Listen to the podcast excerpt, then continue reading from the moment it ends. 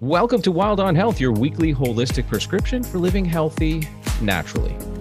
Lifespan. That's the time you'll clock on this planet. Healthspan, however, is the time you'll be spending living your life in optimal mental and physical health. Join me on Seeking Healthspan, a podcast loaded with sensible recommendations and tips intended to put quality years on your life. When we think about our health, we think about our heart, blood pressure, cholesterol levels, maybe even the impact of stress. We know we should be keeping a healthy weight, maybe to prevent diabetes and multiple diseases that relate to carrying around too much fat, liver health, watch your alcohol intake, etc., etc. But more often than not, we don't think about brain health until it's too late. Dr. Dale Bredesen graduated from Caltech and received a medical degree from Duke University. He served as chief resident in neurology at the University of California, San Francisco, and a postdoctoral fellow in the laboratory of Nobel laureate Professor Stanley Prusiner. Dr. Bredesen is currently professor at UCLA and provided first descriptions of the reversal of cognitive decline in patients with Alzheimer's or pre Alzheimer's, and has a recent successful trial published just this last year. Dr. Bredesen, welcome to Wylde on Health Seeking Healthspan. Great to talk with you, Bryce. Thanks for having me on. Thank you so much. Uh, pharmaceutical trials for Alzheimer's have failed repeatedly, but your recent study using fundamentally different approach based upon the science of what we'll learn is recode has provided the first clinical trial success. So that's using prescripting or rather precision medicine to identify and target the drivers of Alzheimer's or pre-Alzheimer's in each individual patient. And I can't wait to unpack this with you. But first, there are four basic clinical stages of cognitive decline, as I've come to learn pre symptomatic, subjective cognitive impairment, mild cognitive impairment, and then full Alzheimer's diagnosis, which itself has these seven stages. But here's the question the burning question How early should people start to think about looking at their brain health in a meaningful way to derive health span? Yeah, this is a great question with huge implications because unfortunately, physicians are waiting far too long and people are waiting far too long to get a diagnosis. As you indicated, you really go through these four phases. And yes, when you get to Alzheimer's, you've got multiple stages, but you don't want to wait to get to Alzheimer's, obviously. You can do much better if you get in earlier. So the first phase, as you said, asymptomatic. Now, already for many people who are be in their late 30s, early 40s, even, you may be able to see the beginnings of changes by PET scanning and by spinal fluid. Of course, most of us don't want to go in for annual spinal taps. Uh, so uh, there are better and better, good news, there are better and better tests, blood tests for things like phospho-tau 181 and phospho-tau 217 and uh, amyloid beta things like that. So you do go through this asymptomatic period, but then you go to the second period, as you mentioned, SCI, subjective cognitive impairment. Now, by definition, that means you know there's something wrong. Often your spouse will notice that there's something wrong. Uh, but in fact, you're still able to score within the normal range on standardized tests. So that's the definition of subjective cognitive impairment. Now, the good news the epidemiologists have shown us that lasts on average about 10 years. So, as you can see, there's a tremendous window of opportunity. But I hear this every day. Had a guy the other day was in actually late stages of MCI. Went in and his doctor said, "Oh, this is just normal aging." Uh, this is the worst thing you can do is to tell someone, "Oh, it's just normal aging," when in fact there is something going on. So you need to look more deeply. The third stage, then, out of the four, is called MCI, mild cognitive impairment. This is like telling someone don't worry, you've only got mildly metastatic cancer. right. It is a late stage of the process. And therefore, the term mild has really hurt a lot of people. And the doctors are saying, oh, it's just mild, come back next year. And then, of course, you finally come back, and 5 to 10% of people with MCI will convert to Alzheimer's or convert to dementia each year. It's not always Alzheimer's dementia, that's just the most common right. cause of dementia. So this is a real problem, and we shouldn't be waiting. Anybody who is 45 years of age or older should get on active prevention or the earliest reversals. Please don't wait because, as you indicated, there's a tremendous amount we can do about it. And we really could, if everyone would just come in early, we could make Alzheimer's a truly rare disease. So, folks, either get your pen and paper handy uh, or spend some time uh, reversing back and listening to this over again because, um, you know, you're going to want to get ahead of this. This is something we don't often think about. To your point, Dr. Bredesen, and in order to get ahead of it, in order to really be preventive, you know, you mentioned a few tests there. Um, I always say this to my patients know your numbers. If you don't know your numbers, how are you supposed to, you know, work towards correcting anything and certainly getting a baseline? So, yeah, people aren't necessarily going to get spinal taps or, you know, hippocampal volumes on MRI, but are there tests that we should be running on an annual physical that better determine a baseline for health? And you refer to this as uh, I've heard you say before, cognoscopy. And, and you, yeah. I know you often employ the Montreal Cognitive Assessment or the MOCA as it's known yeah. as. Simple to do. Yes, absolutely. So, yes, we should all have a cognoscopy at 45, or if we're already old, older than 45, please get a cognoscopy. We all know that when you turn 50, you're supposed to get a colonoscopy. Right. Uh, you know, all of us do that, but people don't tell you, yeah, but if you're 45 or over, please get a cognoscopy. And it's actually very easy to do. And you can get this through the pre-code program that we developed for prevention, but you can get it other places as well. So simply that means three things. Number one, get a series of blood tests that are, by the way, very much related to your health span. So you want to know if you have systemic inflammation. You want to know if you have reduced nutrients, trophic factors, hormones. You want to know if you have glycotoxicity and insulin resistance. You want to know if you've had exposure to various toxins. So there are some relatively simple things that you can do that unfortunately most doctors are not doing, sadly, because it is important to know these things and it will help extend your health span. So that's number one. The second part of it is simple online cognitive assessment. Um, and we use something called CNS vital signs, but you can do, as you said, a MOCA, Montreal Cognitive Assessment. You just want to know how you're doing with your cognition because let's face it, this problem sneaks up on us. I've had many people who will say, Well, I'm here for prevention, it's in my family. And when we test them, we find out, oh, yeah, actually, they're already falling off. We had one woman who said, You know, this is uh, common in my family. I think I'm fine, but I'm here for prevention. Um, MOCA scores go zero to 30. We should, most of us, be scoring 28, 29, or 30. She had a 23, which is fairly late stage MCI already. So she was already in that third phase. She went on the approach that we developed, which, we, as you mentioned, called Recode. And um, she's now got a perfect 30. She's doing very, very well. And unfortunately, many of the tests that are used are relatively insensitive. Uh, and so you want to know if you're having any issues. So that's the second piece, a simple online cognitive assessment. And then the third one uh, is only if you've got symptoms, you should, as you mentioned, have an MRI with volumetrics. So you should know if your hippocampal volume is okay, if your gray matter volume is okay. But again, if you're doing well on the testing and you don't have any symptoms, you don't even need to do that. So it's quite easy and it can get you pointed in the right direction so that you truly can avoid Alzheimer's disease. Absolutely. It uh, snuck up on my own mother. So this really hits close to home. Um, mm. she's now, unfortunately, in very late stage Alzheimer's and a uh, care facility. Um, very happy, very happy that she's happy. Uh, but, um, you know, have you seen the movie Beautiful Mind with Russell Crowe? Of course. Yeah. Totally different topic. But going into her condo one day, she was always a note taker um, teacher by profession. Yeah. Uh, so I knew I was in trouble if I found a sticky note on my placemat before dinner because it was listing, you know, what I'd done wrong and how to correct it.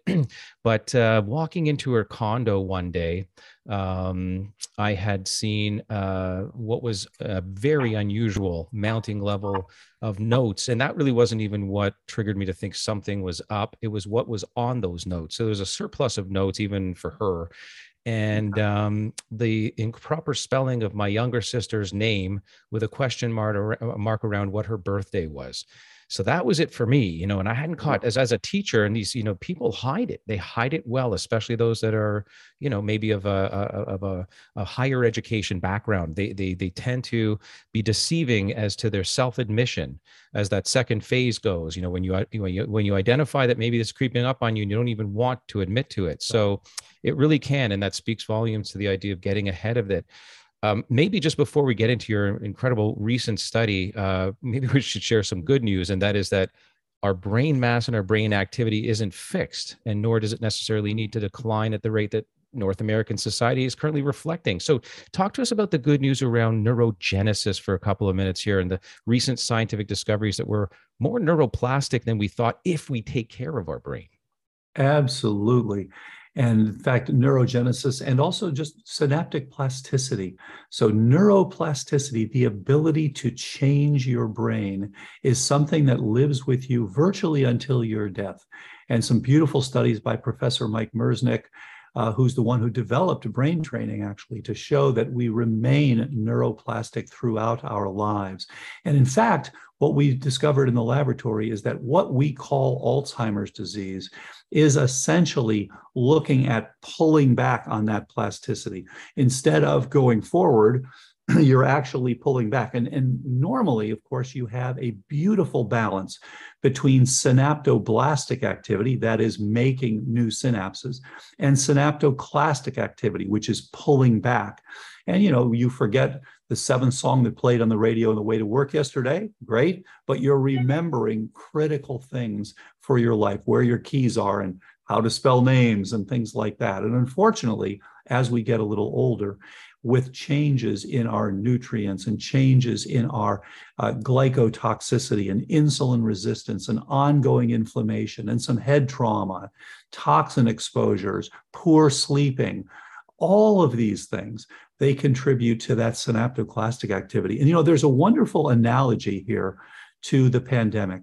What happened with the pandemic? We were all told shelter in place there's an insult which has come, which is, of course, SARS CoV 2.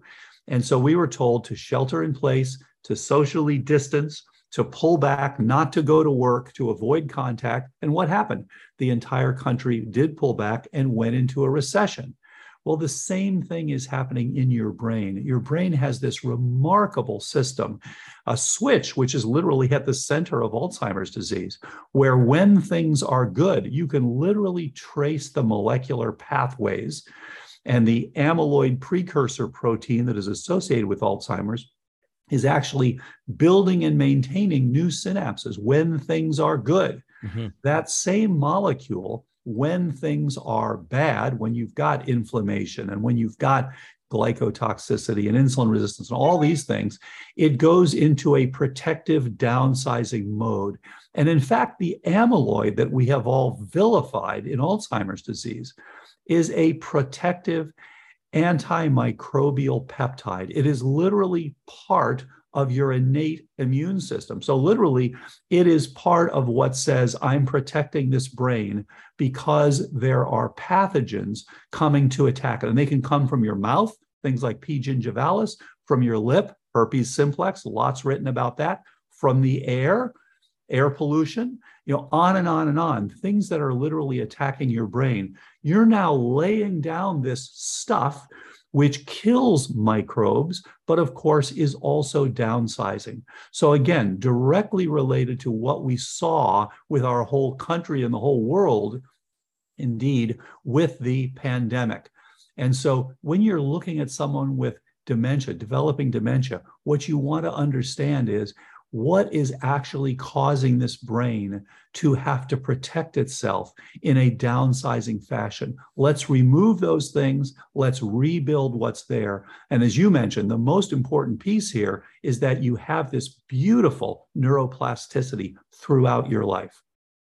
Absolutely. what you said there uh, about uh, you know downsizing uh, if you will, in prevention. I mean, there's this, the, the, story is told through evolution, isn't it, with the genetics, the genetics around the ApoE34 or 44 variant that yeah. at one point in our history, millions of years ago, uh, this was favorable um, and now not so much as it pertains to more predisposition uh, in the cohorts that are studied in uh, in, in, Alzheimer's. So let, let that segue perhaps into uh, your recent trial. Um, let's get into the results. They're they're remarkable. Uh, entitled "Precision medicine approach to Alzheimer's disease, successful proof of concept trial, which applied much deeper insights into each patient's genetics and biomarkers in order to derive these optimal personalized precision medicine protocol for each of them. We're talking about basically a rolling N of one over time, right? Absolutely.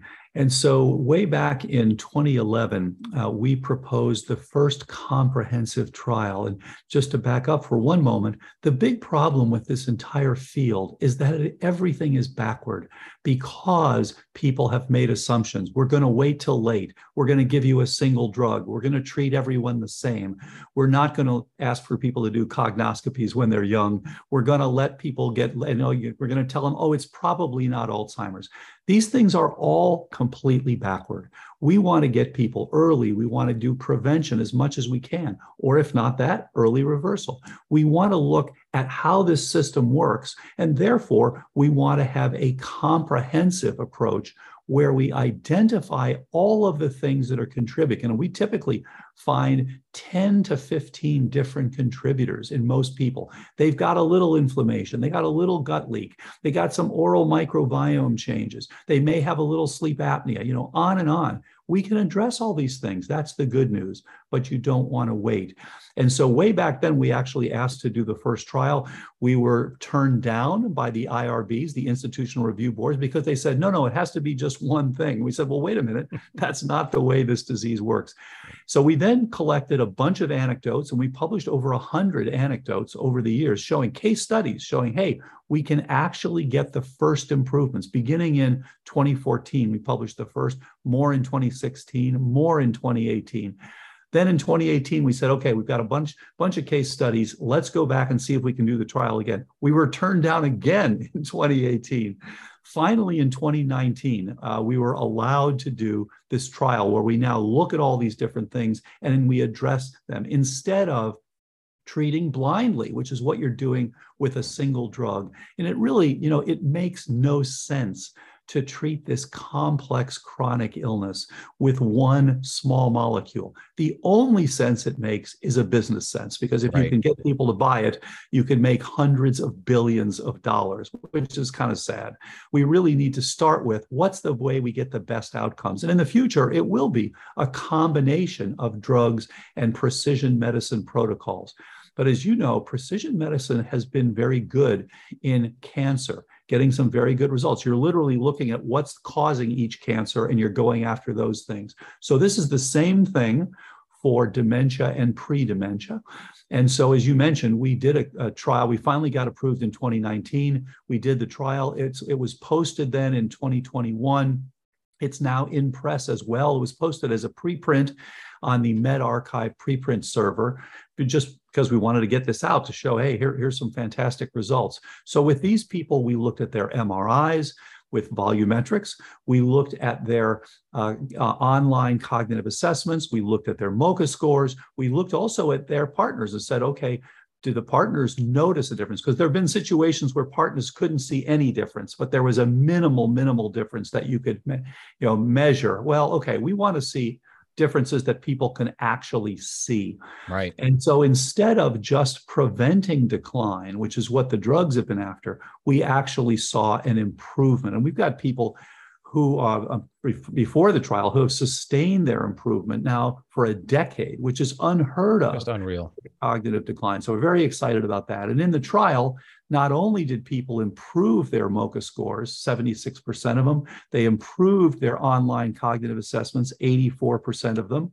and they actually improved their MRIs. So they had more gray matter instead of less. Goes back to what you had said earlier about the neuroplasticity. So they actually improved their MRIs and their hippocampi didn't shrink the way that they typically do when hmm. you have Alzheimer's or pre Alzheimer's. So the results were really spectacular. And we're now on to a larger randomized controlled trial. This earlier one was a proof of concept trial where we're using historical controls. Now we're on to a larger trial, which will begin in just a couple of months. I said it before, you know, and I'll say it again. Uh, you, know, the Nobel Prize, God willing, is uh, headed your way, my friend. It's uh, just remarkable work, and uh, people want to know more about this um, in the lead up. Uh, in your book, The End of Alzheimer's, you discuss at length this idea that there's more than one form of Alzheimer's. And in the study, you appreciate that. And this is the multi pronged approach. Um, and you type them. Tell us about that. You know, these, these, uh, these subtypes and how people can identify, because you mentioned earlier, I mean, people typically present with a little bit of this and a little bit of that, but they, they, they also have a type to them. Yes. Yeah, it's a great point. And again, you know, everything is backward in this in this field. So people simply do very small data sets and say we're going to give you a drug. We know ahead of time it doesn't work, but we give it to everyone. It really makes no biological sense. When we started then to look at larger data sets, and look, as you know, this is the era of larger data sets. Google knows where you shop. Google knows where I shop because they are looking, you know, uh, whether it's uh, Alexa or whoever, you know, they know what's going on in your life. And so, why are we not doing that with human beings? Human beings are incredibly complex. Can you imagine if you took your car into a, uh, a mechanic and the mechanic said, Oh, Bryce, uh, we know what's wrong here. This is called car not working syndrome. Um, we're just going to put a little gas because that's what we do for everyone. We just put a little gas, and every once in a while it works, but most people it doesn't. That's what's happening in the field of Alzheimer's. So we now need to look at humans as complex organisms. And when we do that, when we look at larger data sets, we look at your insulin resistance and we look at your toxin exposures and we look at your sleep apnea and we look at your air pollution exposure and all these things, what we find is just what you said that there are these subtypes. So, type one is inflammatory, these people look and act differently, and you have to treat them differently.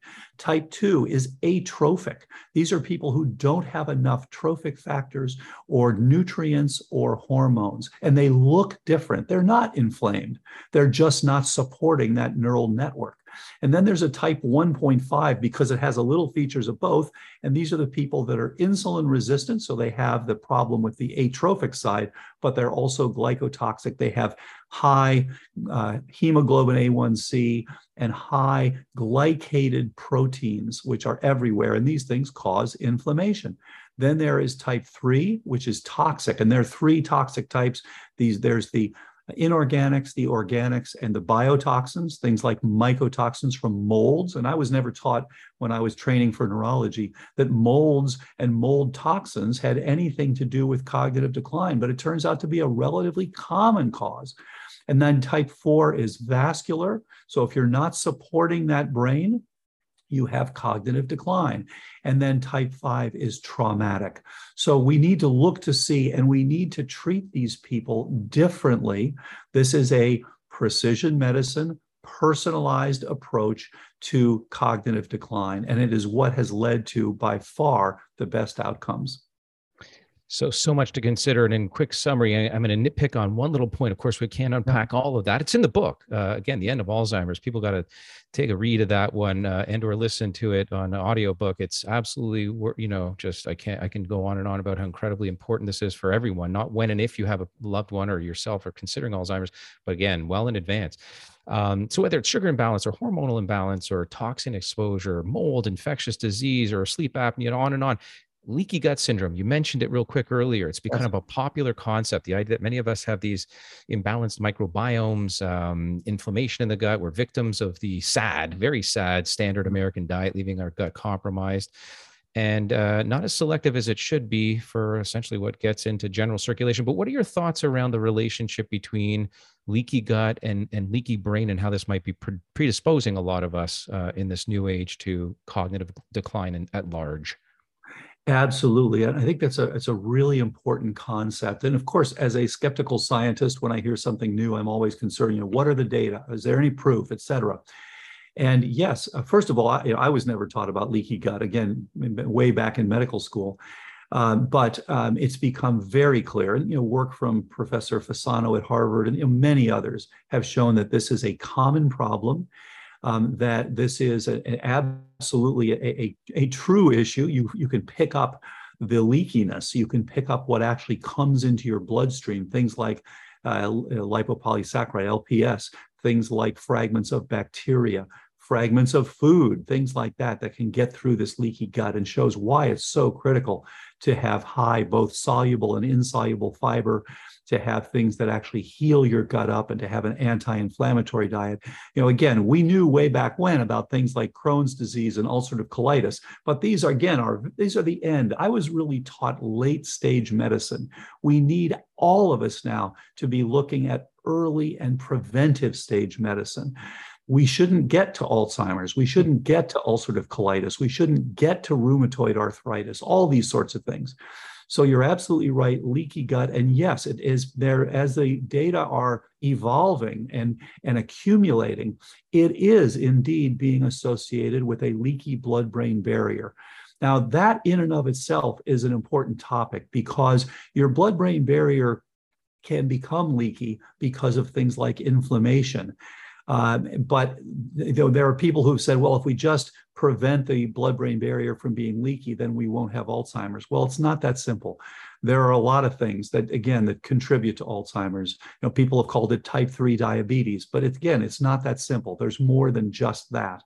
And so this is why, you know, so many people have said, well, it's just herpes, it's just type 3 diabetes, it's just a prion, it's just amyloid, it's just tau. No, it's a network insufficiency that spans all of these concepts. And yes, one of them is that having a leaky blood brain barrier, which typically is associated with some sort of ongoing inflammation. Essentially, you know, your body is not trying to give you sickness, right. your body is trying to respond to the insults that you have given it, unfortunately. And that's why it's making the amyloid, and that's why it's making a leaky blood brain barrier. So it is trying to help, and you can do a tremendous amount to add to that so that you're not giving it the insults that require it to go into that protective downsizing mode that ultimately becomes Alzheimer's disease. Absolutely. Some more good news for folks out there. Our preset or our predisposition is always in you know, uh, health and reset, homeostasis, not in disease, neurogenesis, not in neurodecline. So, and I know, and we're, you know, closing in on uh, running out of time here. And there's no such thing as the optimal diet, but I'd love for you to tell us about the, the Keto Flex 12 to 3 diet, because I know you've seen a lot of success with that. Uh, particular focus and high fat, I guess, as it is. Yes. So, just to give you a background, a quick setting, um, there are seven basic things. So, diet, exercise, sleep, stress, brain training, targeted supplementation, and detox. Those are the seven things we can all do. Very helpful, help our health span, help our biological age. And then beyond that, for people with cognitive decline, you want to look at are there specific pathogens, specific toxins? You know, is there mercury that we didn't know about? We need to go after those things. Now, with respect to the nutrition, the number one, the diet that you said, very, very important. And what it turns out helps your brain the most is a plant rich, doesn't have to be just plants, but a plant rich, mildly ketogenic diet. And people are kind of coming to this uh, from different directions, but we're ending up at the same thing. Why ketosis? Because your brain needs one of two things to burn. It has to have either glucose or ketones, and it's best when you can go back and forth. So that's being metabolically flexible.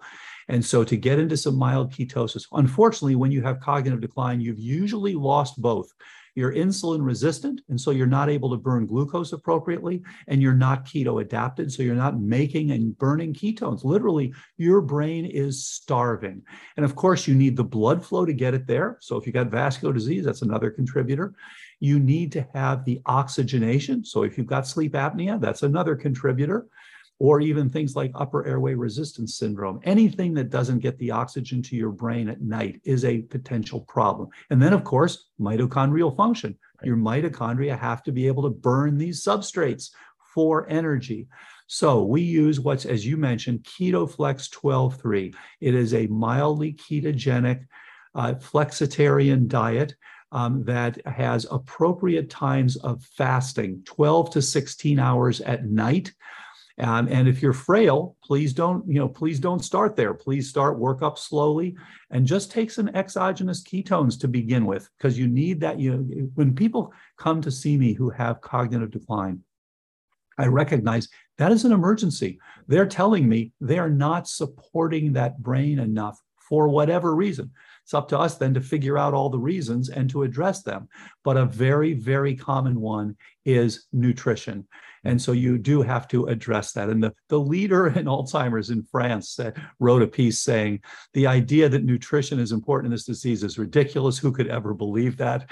Well, obviously, this guy doesn't know, know his basic research because, in fact, it's very important to get that ketogenic diet. And of course, it's been shown multiple times, and Professor Stephen Cunnane from Canada has shown beautifully that simply giving people ketones is actually helpful. And it's the first step in the many steps to get the best outcomes. In fact, most of us could have better cognition. Even if we have normal cognition today, we could do even better by doing all these things right that you and I talked about. See, it's all a positive outlook, uh, you know, for those that are concerned about this. Um, and, and you mentioned uh, exogenous ketones. I'm, I'm sure that includes yeah. things like BHA, but, and this is just another impossible answer, um, you know, in terms of best supplements for the average person. I know you list a number in the book and the program, but if there's anyone out there who's just interested in adding brain span or health span to their brain, um, are there a couple of sort of like Dr. Bredesen's top three everyone should consider? Yeah, it's a good point. You know, of course, the best thing is to know what you're actually targeting. I don't like the idea of treating people blindly because, you know, for example, you or I may be low in, you know, omega 3s, so we want to include omega 3s, but may, we may be very good in our BDNF. And so therefore we don't need whole coffee fruit extract to increase our BDNF, for example. And there are many other situations. However, you're right. There are some favorites. Um, and I would say, you know, on, on some of the top ones, um, I do like uh, omega 3s because so many of us have a poor omega 6 to omega 3 ratio. Good to look at that. You know, you want to be in the kind of two to four. You don't want to be up at 16 to 20, which is the typical American. That's a very pro inflammatory ratio. You also don't want to be at 0.5, which is a, a low ratio where you actually at increased risk for bleeding. Right. So you want to be in a you know a good ratio of your omega 3s to omega 6s. Second thing I like is whole coffee fruit extract. Um, because it. this is something that increases your BDNF, is anti-Alzheimer's effect. It supports the production and maintenance of the very connections we see. And it's interesting, if you look at the molecular biology of the pathophysiology of Alzheimer's disease, you see this amazing intimate connection between the amyloid, the APP signaling, and the BDNF. Mm-hmm. So there is, again, there is a true close relationship between BDNF and Alzheimer's pathophysiology. So I really like that one.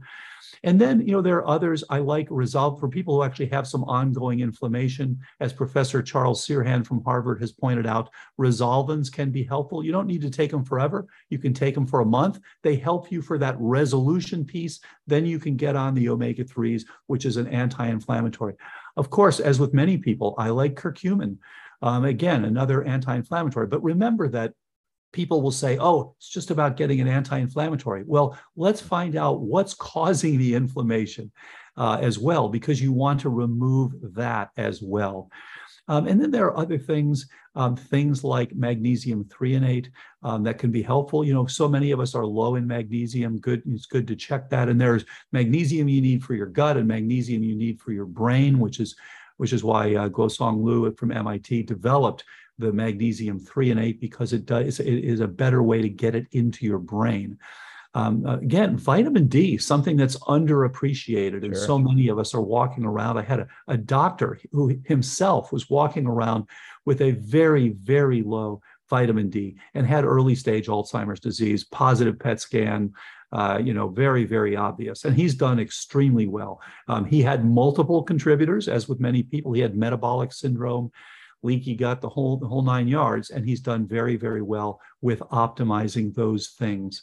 Um, so those are you know certainly some of my favorites. Of course, probiotics and prebiotics would be on that list as well, and simply having you know fermented vegetables and things like that very very helpful. Of course, there's lots of research about which probiotics are going to be good. Are we really uh, is it going to be helpful to have things like bifidobacterium, more of those? It's going to be helpful. Akkermansia muciniphila is a big one that everyone's talking about now. Uh, but again, you know, as time goes on, we'll get more and more information about what are the critical ones. But for all these things, we know that it's the overall environment. This is a network. Again, Alzheimer's is a network insufficiency. That's what we discovered. Too much demand, which is inflammation and toxicity, too little supply, which is energetics and trophic activity. That is what Alzheimer's is. You can prevent it, you can reverse it, especially in early stages. We've shown it, our clinical trial has proven it. So well said. Now it's just the tip of the iceberg, folks, as that uh, list could become easily a laundry list for Dr. Bredesen. Um, I just got to give a quick few shout outs as you were talking about that list. First is the work of Dr. Bill Harris. If you want to know your omega 3 levels, I love what he's done is a simple at home finger prick test. It's called the Omega Quant. If you want to analyze your omega 3 levels and get them beyond where we hope is optimal, that's more than 8%. And then, yes, that uh, coffee fruit uh, extract, the whole berry extract as a product from uh, Futureceuticals. Look for that uh, on your product. Not all coffee um, extracts or, or coffee powders are made the same. So look for the future Futureceuticals. You've got an upcoming uh, randomized controlled trial uh, of your recode protocol for Alzheimer's in the works just before we sign off. Tell us quickly about that. Absolutely. And so really, really honored to be doing this with uh, six outstanding physicians, you know, Dr. Ann, uh, Ann Hathaway and Kat Toups and Christine Burke and Nate Bergman, Craig Tanio and, and David Haase. Um, very exciting. It's going to be at six different sites around the country, Miami, Cleveland, Nashville, uh, Sacramento, and then two in the Bay Area. So again, we're very excited about that. It's supported by the Four Winds Foundation and Diana Merriam. We're grateful to her for her support. I should mention also uh, for anyone who wants to read about people who've gotten better, who wrote their own stories. It's called The First Survivors of Alzheimer's Disease, published last year, and really gives from the, you know, the first person perspective, what it's like to be told that you have no hope and then to get better. And again, we have people who are you know, years into this now. So we're enthusiastic about the trial. With now, now with new testing, we'll be able to look at epigenetics to say what is the brain age of these people and can we reduce their brain age? What is the phospho-tau? We'll be able to have blood testing that tells so you don't have to do a PET scan to be looking to see if there's amyloid there. We'll be able to see whether we can actually improve the neural damage. We know that these people do well. We know that their metabolomics get better, but we'd like to show now that we can see into the brain and see that their synapses are indeed uh, supporting just what we've seen with the cognitive testing. We had people in the last study who went from a MoCA score of 19, which is full on Alzheimer's disease, up to 30, which is a perfect score. Wow. So, really, some exciting uh, results there. And we look forward to this new trial.